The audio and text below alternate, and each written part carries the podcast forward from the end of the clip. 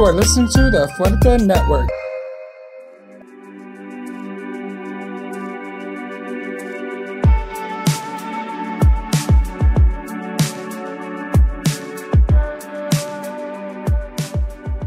Bienvenidos a todos, everyone. Welcome to Migrants on Air, an immigration podcast formerly known as We Are Home Arizona. We are your hosts. My name is Carlos Yanez. Karina Dominguez. Danny Orona. We started this podcast back in 2021 as part of the We Are Home campaign in hopes for an immigration reform and a pathway to citizenship for the 11 million undocumented immigrants in the United States. A lot has changed since then, including a rebrand of our podcast. How are you guys? Doing well. How are you? Bien, bien, todo bien. It's been a while. It's been a while. Glad to be back here again, back in studio, and back here telling our stories. I know. I'm super excited, and this is our first episode of season 2. First episode, season 2. First episode under this new name, new branding. Of course, Migrants on Air, telling exactly what we're all about right here. Uplifting stories about immigrants from all over the world, and especially the ones we have homegrown here in Arizona. Yeah, claro. And I think one of the important things about this season is us expanding which types of stories we tell, what areas we tell them in, and, you know, just getting more of an overall look into both immigrants, their kids, and also any other kinds of topics that surround that. We are definitely looking forward to a great season 2. We're grateful for this opportunity. Thank you to Fuerte for opening up the doors again for us to continue with this storytelling and, you know, reaching more and more people every single week. So it's going to be a fun season. We got a lot of great guests in the next coming weeks right here. And we're starting off with a pretty good one right now. Yeah, I think for today's episode, we're talking about binationalism and living in the borderlands. And I think as someone who has lived on both sides of the U.S.-Mexico border, both sides being like considered the borderlands. I think it's pretty interesting, especially with today's guest, who has also lived in the borderlands her whole life. And I'm super excited to talk to her, have her on later. But I know before we get into that, Danny, I do want to ask you guys, and you, Karina, as well, do you guys consider yourselves binational? Or do you all know what the idea of being binational is? That is a very interesting question to me, one that I've asked myself in the past. I haven't thought about it in a while. And the way I've seen it, obviously, I've never looked up the definition of what the term means in a political term. But being binational to me means you're representing two countries. And myself, I was born in Mexico. I was raised here. I never set foot in Mexico until I was a teenager almost, and pretty much not knowing what life was like there growing up. So growing up as an American kid, but with a culturally Mexican family that held on to most of their customs. So I would definitely consider myself binational. Yeah. Karina? I don't know. I think, yeah, I've also never really looked into this definition, but I think for me, I had like a really conflicting, like inner conflict with myself about considering myself like a American or something like that. I know a lot of the times when it comes to like immigrant youth or like quote unquote dreamers, it's always, oh, they're American. This is the only home they know. But I never identified with being American. I think just recently it's when I told myself like, yeah, this is my community, you know, in Maryvale, like that's my community. Like I love this community. Like I love everything about like the people, and I want to work towards making the community better. But at the same time, like I've never considered myself like American or anything like that. I think it has always gone back to like my Mexican nationality. But yeah, I think it's a really conflicting thing that I have never taken the time to actually digest. But maybe we will do it here. Yeah, let's have our... No, I feel that too. And I think everyone kind of has their own take on binationalism and being bicultural. I think one of the most interesting things to me was, for what I remember in Mexico, there's like American businesses. I think the North is very, very Americanized in the fact that, you know, you can find a Costco, you can go to Sam's Club, there's Jack in the Box, there's McDonald's. And tanto como eso, like you go over here in the United States, there's also Mexican businesses, there's also people speaking Spanish, there's people buying tortillas, there's people, you have white people who know what sopes are. Like, I think the cultural bleed on both sides of the border is there, both in Mexico and in the United States. And I think that's something I also want to talk about today, that cultural bleeding effect that goes beyond borders, because, you know, there is a physical land border, right? Things that separate the movement of people. But I think it's also a lot harder to separate cultural bleeding and separate the profusion of language on both sides. In Mexican Spanish, you have a lot of anglicismos, which is like the bleeding of English into Spanish and into Mexican vocabulary. But you also have Spanglish, or the bleeding of like Spanish and the bleeding of Mexican cultural, different types of instances where Mexican cultural goes into English. So you have like parquear, or instead of estacionar, you know, troca, like, like that's stuff that doesn't exist in Mexico, but that exists in the borderlands. So I think in my point of view, the borderlands and the area that kind of is adjacent to the US-Mexico border is very, very special. And it's something that I don't think a lot of people outside of the borderlands will understand. And I think that's one of the main things that I want to hit on today's guests, is that this area is very special. And I think if you have never lived in this area, you don't really understand how mixed the cultures are. And I think getting into it, I did want to start off by talking about a little bit about the history of the US-Mexico border, how it developed, how both of the countries and both sides of the governments kind of were both involved in the creation of the borderlands and the creation of what we kind of see here today. And I think, I don't know if you guys have researched a lot into the history, but I think a lot of it does start with the Treaty of Guadalupe Hidalgo. Have you guys heard of that? We glanced over it in history. The Americanized history, of course. Yeah, no, claro. And there was a lot of stuff going on with that war, and a lot of stuff on politics. And, you know, you also had American expansion into the West. Manifest Destiny, it was called. And sorry to give you guys a history lesson, but I think it's super, super important, because after that treaty, you know, the lines between both countries were politically defined. Yeah, and it's pretty much what most Mexicans known as that, que se vendió Mexico. Yeah. That's as far as most people know about that. And consider, you know, el presidente supposedly sold all the territories and kept all the money. All of this, of course, impossible to verify as fact, because there's stories that are passed down, political stories that go all the way back to who knows how long. And but no, that's as far as most people know. Yeah. Do you guys know how much of the territory was sold? No. It was 55% of the Mexican territory that was given up in that treaty. So you have the states of, I believe, it was California, New Mexico, Texas, Colorado, Nevada, Utah, and Arizona. So when you think about that, it kind of becomes very obvious in the fact that, you know, these states, present day, estadounidense, they're present day American, but a lot of it is still Mexican. You still see a lot of Mexican influences. A lot of the names of the streets, of the rivers, of the towns are in Spanish. But I think it's also important to talk about, because that treaty, after it was established, people still remained, you know, like people who were once Mexican citizens suddenly became American citizens, and people on both sides were allowed to remain where they wanted to. And not even talking about, you know, all of the bad stuff that happened after with denaturalization campaigns, deportation campaigns, everything that happened after. But the border of that time was very fluid. The border wasn't established. There wasn't a big ass border wall, you know, that didn't happen until the 1970s. So you still had cultural exchange. You still had people crossing over without a frontera fija, like an actual like border wall dividing people. So, but I think that's the first time where political lines were established, saying that, oh no, you're American, we're Mexican. But I think since so far back, and even before like the nation states of Mexico and the US were created, people have always moved. There's always been movement. You see it today with like the First Nation tribes who settled both sides of the border, who are now divided by an actual political line. But there has always been human movement. There's always been cultural movement. And I think that's one of the first things that comes to mind when I think of binationalism and the borderlands. People living on one side of the border who also have basically like a sister city or a sister community or a sister culture on the other side. And I think we all kind of take part of it. I don't know how you feel, Karina. Like, I can't travel to Mexico, but I still kind of feel like we live in, I guess, like the Mexicanized part of the United States. Because I can still find my favorite foods. Maybe I can't move into Mexico. Maybe I can't travel, but I can still hear mariachis. I can still go do some of the things. Maybe I can't visit my family, but I can do things that remind me of home. And I think that's a special thing, especially not being able to travel. No, yeah, definitely. I think places like, you know, Maryvale, South Phoenix, Guadalupe, all of those kind of remind us of what it's like in Mexico. Like, I remember the first time that I went to Guadalupe, I was like, this is Mexico, like straight up. Like, you can walk it.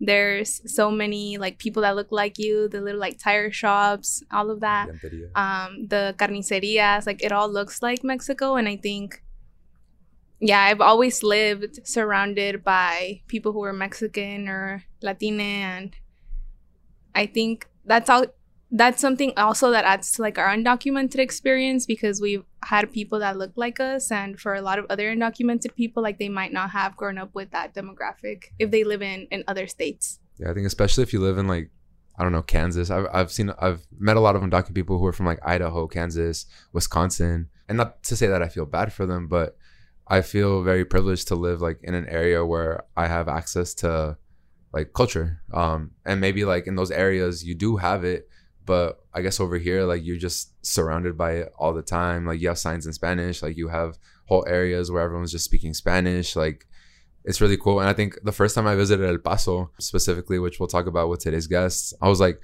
yo, this is Mexico. That's my grandma's house. That es la casa de mi abuelita. The bardas, the things on the windows that people use to I guess protect their homes, or I don't know how you would describe it. Like, I was like, that dead ass looks like my abuelita's house. So I think the topic of like binationalism, I think, is really present in our lives. But yeah, I think it's a really special area, and it doesn't just exist at the US-Mexico border. Like, I want to tell people that it also exists in other countries. There's always been cultural bleed along borders in a lot of different areas of the world. I think the other area of the world that I'm pretty familiar with is like Argentina and Brazil, where people speak Portuñol. Just like we speak Spanglish, people speak Portuñol, and it kind of happens all over the world. And I don't think it's just an isolated thing. I think it just speaks to the fact that borders here are the things that are unnatural, like culture and language, and people move and adapt and change. And I think that's pretty special.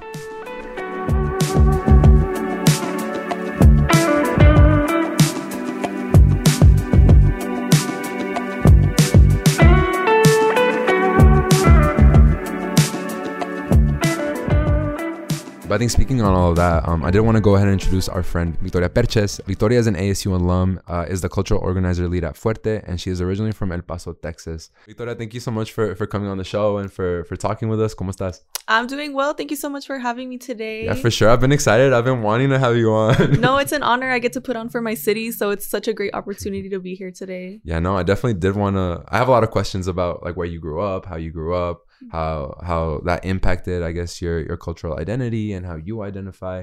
So I guess like my first question, and I don't know if you, Danny or Karina, you guys want to add on, but I think, do you feel like growing up in El Paso affected how you identify?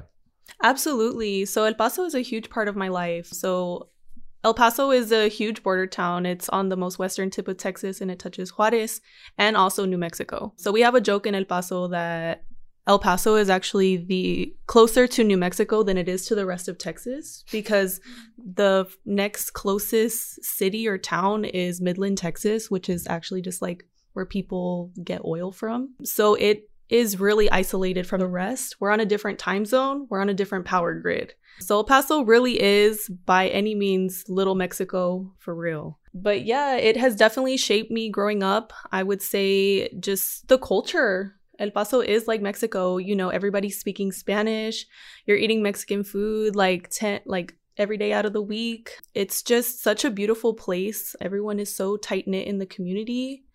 It's just wonderful. It's quite the place to be. Yeah, I don't know how else to explain it. It's not like Arizona at all. I feel like El Paso is like so tight-knit that everybody absolutely knows each other, and when, you know, something happens in the news, I feel like everybody is like, oh, that's my tío, or that's so-and-so's cousin. It's just such a beautiful place where community is tight-driven, and the cultural exchange is completely there.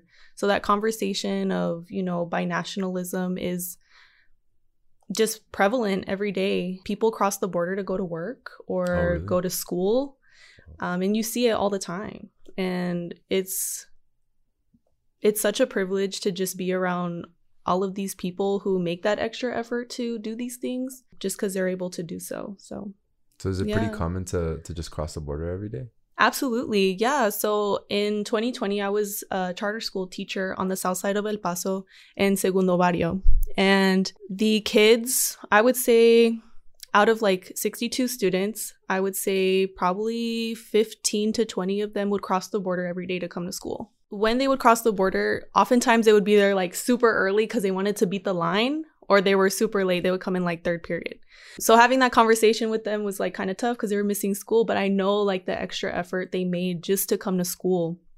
So, you know, having those conversations was just so interesting about their journey, just coming to school in the morning. But it made it that much more impactful. Like, you know, I need to put in extra effort. Like, they gave me extra effort today. So is it Mexican kids that are allowed to just come for school? Like, do they have documentation, or like, how does that work? So it's a charter school. So that's a different conversation, I think. But the kids were definitely, most of the kids that were coming to this charter school, they were most likely behind in English. They were all ESL students, so they were catching up on how to learn English, which is why they probably wouldn't be successful if they were to enroll in like a public school or another situation like that, which is why they came to our charter school. So it was kind of our role not only to teach them our subject areas, but also to teach them English. So a lot of them were very behind, but they would work really, really hard to learn. And it was just really awesome to see them taking that initiative. On top of waking up probably like at 4 a.m., they came in not only having to learn 8th grade U.S. history about a history that like they're not even in, but they also take the opportunity to learn English as well. So that's wild. I think I would complain waking up at 7 in the morning like, to go to school. I hated waking up. Yeah. So I can't imagine like waking up at 4 in the morning, then crossing the U.S.-Mexico border, then going into El Paso to go to school. Like, I think all of that just to receive an education, I guess, on the U.S. side is, wow, like that's a whole journey. It really is. It really is. And then, you know, still having to wait for their parents to come pick them up to take them over again. Mm. Yep. Those kids are...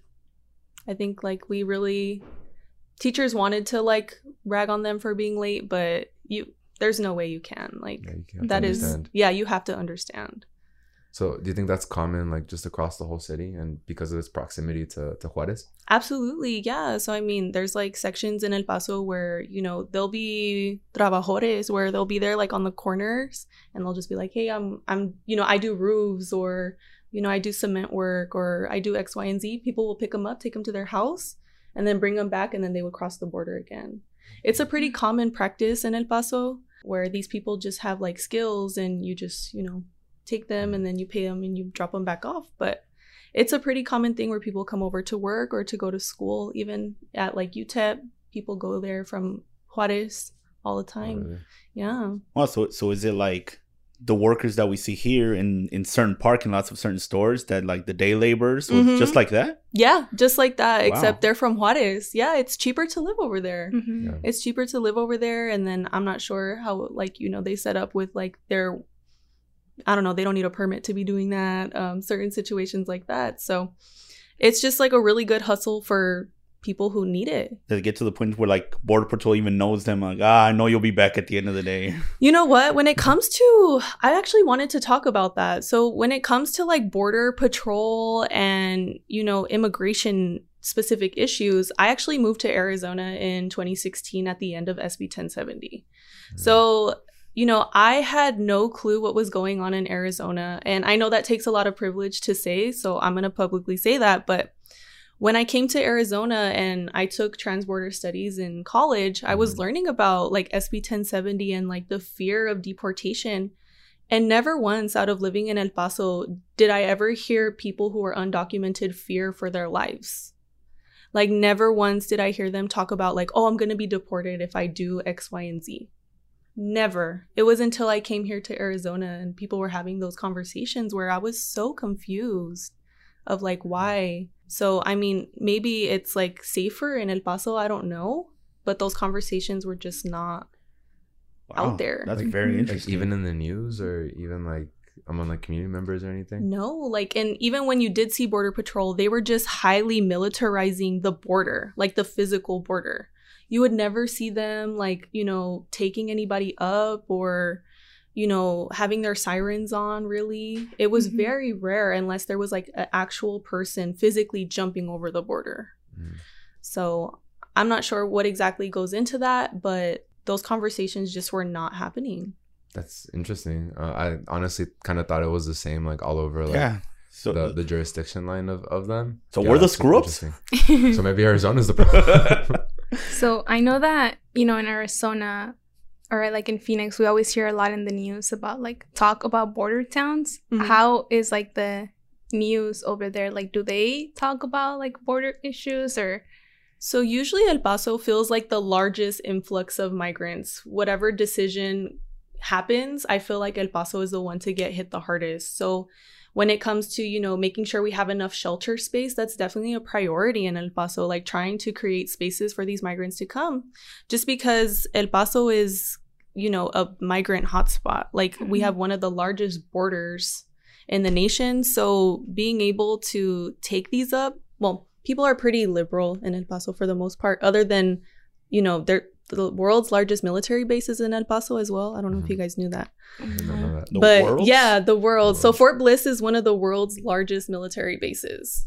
Yikes. Yeah. Wow. Also like one of the world's largest borders. So it's a crazy place. Like El Paso is really like the craziest place. But when it comes to, you know, any decisions that are made like in the White House or national news, it usually affects El Paso first. And since we are pretty liberal, our government systems are, we try and intake as much migrants as we can and try and see what options we have for them moving forward. But yeah, that's kind of how like those decisions are pretty much made. And it's, I'm blessed to say that, you know, for the most part, the right choices are made. Mm-hmm. Speaking there on Fort Bliss, because the first time I heard of it is when I was working at a certain, certain migrant shelter here in Arizona. And it was a time where the migrant kids that were housed there, it was getting super influx. Like we were like at capacity every day. We just did not have enough beds for them. I know that they converted at least a portion of Fort Bliss into house these migrant children and would be busing out these kids from Arizona over there so they can have their stay and try to get reunified with their family members. So we know like when they arrived here, obviously from ICE, they would arrive in chains. They would arrive, you know, these guys like look, sometimes they would look like demons, like with hate in their eyes, dropping off these kids. How were they treated over there in Texas? So like if you know anything like that or at Fort Bliss. Right. So, I mean, of course, we did hear like stories of, you know, how the migrant, they would call them camps, were set up. And since there was such a large influx, they were, in fact, you know, trying to find proper spaces for them. But since there was just that sudden influx, there was like correspondence in there saying like there was a shortage of like blankets, food. There was like large shortages for them for sure. And my mom, she had a friend where she was actually the ones that she was like the bus attendant for the kids, and they pay really good money, but she just said that she had to stop working there because like these kids were begging her to like take them home. Wow. And those were like the circumstances like they were living in was just like they were scared. There was an influx of them and they didn't know how to take care of them. So it was a politician like spotlight for a while. Like every single national, state, local politician was trying to figure out how they can talk about El Paso, which was great because maybe we can get more resources. But at the same time, I think what was going on was they just didn't know how to take care of these people and they weren't forcing resources through this place either. So I think for you, was it a big culture shock moving to Arizona? Is it super, super different? Yes, so definitely. I think Arizona Mexicans are very different from Texas Mexicans, but I can't even say Texas Mexicans because El Paso is not like the rest of Texas either. So are they just Mexicans at that point? Like I will say that El Paso has the best Mexican food. Like it does not like Arizona Mexican food does not compete at all. But just the culture as well. Like I'm very impressed by Arizonians as well, just because the Arizona Latino population, they are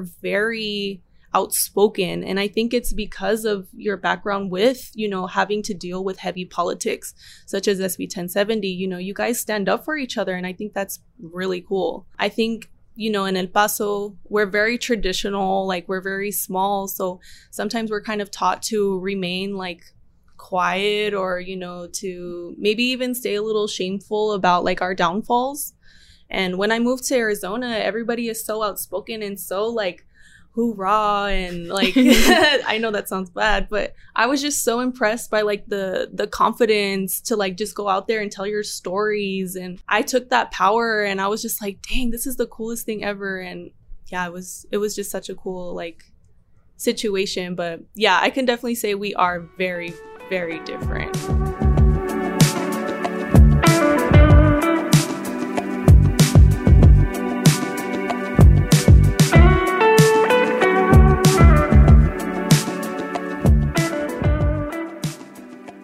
speaking on that, I did want to ask, like, how do you yourself like identify? Like, do you identify more like as Mexican? Like, do you identify as Mexican American? I know living like in El Paso, and from what you're telling us, it's different than what we've experienced. So just interested to see like how you like label yourself.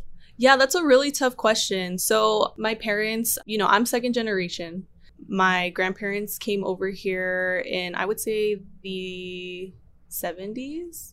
So even before there was a border wall, my abuelos came over to El Paso and they just stayed there. But I guess I would identify myself as Mexican-American. The reason being, I don't like it because I don't think a hyphen should define that I'm less Mexican or, you know, I don't like hyphens, but I have to do what I got to do. Just because my dad is actually in the military as well. So I actually grew up in Stuttgart, Germany, but I claim El Paso, Texas. Like, that's my hometown. That's So yeah, that's why I would explain myself as Mexican-American. And I think it's super, super interesting because I think even like I hear it, like you're talking about like your abuelita's pozole or like different things. And I'm like, dang, that's super, super cool. That's right. Yeah. Just like even like ingredients make such the difference. You're like, what? You would put that in there, not this? And it's those little differences that like are like nuanced, you know? Yeah. And I think culture, like besides like language and like where you're from, it's also like given through food and like your costumbres, like how you are as a person. Because I've noticed like Latinos in general, but also like specifically honing in on like people of like Mexican descent or Mexicans. And I see this with like my boyfriend too. Like there's just different, ¿cómo se dice costumbres en inglés? It's like customs. Yeah, okay, there you go. There's different customs that people like keep besides like however long, like whatever like generation higher they are in the US, like people keep those like customs. Because I don't know, like the custom of like greeting everyone in a room when you come in. That's a Latino custom, like, and it's something regardless if you don't speak Spanish anymore, regardless if like you're like 5th, 6th generation, people keep those types of things. And like I think that's the first 20 minutes of a party. That's the first 20 minutes of a party, or like talking outside of like a party for 30 minutes while you're trying to say goodbye, right. Like all those things, it's things that people share that are outside of the realms of like language and like where you're from. And I think that's super cool and super interesting, especially in like this discussion of like binationalism and like wherever you're from. Like it's kind of cool to see like that kind of stuff stay like within a person. Yeah, absolutely. Yeah, you know, when it comes to the traditions, they never left. So my dad, he grew up on the south side of El Paso, so in Segundo Barrio, and they have like matechines come through and like, you know, they have their own like, you know, traditions as well that were brought over from Mexico, but they do them as a community, as a neighborhood every single year. So even like small things like community gatherings or, you know, meeting up for pozole or celebrating particular holidays, that's still like very prevalent. And I don't think it's ever going to leave regardless of how far generations it goes down, because those are the conversations and the stories that you pass down to your kids. Oh, that's beautiful. Yeah, no, like, no, culture is pride, and I don't think like it'll ever leave. So we've talked a lot about the dual cultures and everything, and how most people keep their customs and their Mexican culture or their country's culture right there. So in El Paso, is there any pressure at all to like assimilate more into American culture, for lack of better, or Americanized way of thinking? Or is it just everybody come as is and you're able to like live your life the way you lived it in your country? Yeah, I mean, that's a great question. I never once felt like I was forced to assimilate to be anybody I didn't want to be. When it comes to, you know, people coming from over the border and deciding to settle over in El Paso, there's really not a big change, to be quite honest with you. Everybody speaks Spanish. Even like you go to the store, legal offices, any professional building, it's kind of a requirement to get a job in El Paso that you know Spanish. So more so it's the other way, like for people who are coming from different parts of the United States and want to settle in El Paso, it's kind of a requirement that you understand Spanish. Aprende español. Yeah, you have to know Spanish to survive in El Paso. You have to, or at least understand it, because someone is going to come up and ask you something in Spanish and you have to know what they're talking about. Wow. I think going along with that too, I'm pretty interested because you said that El Paso is pretty like democratic and pretty liberal, and like the policies and how like the city itself treats migrants is very different from, you know, how Arizona has historically treated people. How do you think that happens? Like, because I know Texas is a very red state and a very like conservative state. So is it super different, like driving outside of El Paso, and is the culture different? Like, how do things change when you go outside of the city limits? Yeah, no, that's a great question. So El Paso is considered, you know, pretty democratic. We've been democratic for a really long time. The other larger cities in Texas are also considered democratic. If you take a look at like the hotspot map, you know, the big one they show around election time, you see the blue spots like San Antonio, Dallas, El Paso, and even Austin sometimes. Austin's wishy-washy, but you come to these conclusions that, you know, the big cities are pretty democratic, but El Paso being the most. The reason is because a lot of people who can vote in El Paso, they are, you know, they understand the struggle of immigration, and the progressive immigration policies are coming from the Democratic Party for the most part. Well, for most of the part. What? Who are we kidding? So, you know, those conversations are being held by the Democratic Party. So that's who we support. Even when it comes to our local elections, you see people on all blue tickets, literally the whole thing, just like a blue ticket every single time you go and vote. Although there are like conservative values in El Paso, you know, due to like traditional things or, you know, people who are against border culture. I don't understand why people would be against border culture living in a border city, but some people are anti-immigration as well. But the big conversation, of course, is just remaining democratic. And I think our city is definitely the most progressive, especially, you know, with Beto O'Rourke coming out of El Paso. So I'm very excited for this next election cycle to see where it's going. I keep my voter registration in the state of Texas for that reason, because it's important to me to see change in Texas in specific, because I love my hometown so much. So, you know, when it comes to the privilege of voting, like, you know, you have to take it seriously. You have to go out there and vote with your community in mind. And I know I am. That's dope. And I'm super proud of you for repping like your hometown and like keeping your community in mind. But just thank you so much in general for sharing your stories with us and sharing your experiences. Mil gracias, like I super appreciate it. Of course. Thank you so much for having me today. Yeah, claro. Thank you. We'll need to have you back. Yeah, for sure. Let me know. We have lots of conversations to have, but Thank you for having me. Thank you. Migrants on Air, formerly known as We Are Home Arizona, is a Fuerte Network production in association with Frecuencia Alterna and Orona Multimedia. I also want to go ahead and formally thank everyone involved in the making of this episode. Our hosts, Danny Orona, Karina Dominguez, and myself, Carlos Yanez Navarro. Our guest, Victoria Perches. Graphics for this episode were done by Karina Dominguez. Theme song for our podcast is Crazy Like That by LoFi. Production and editing were also done by Karina Dominguez, Danny Orona, and Jesus Vasquez. Make sure to follow us on Spotify. And for this and all other Fuerte content, make sure to log on to fuerte.org and sign up for our mailing list. And mil gracias y hasta la próxima.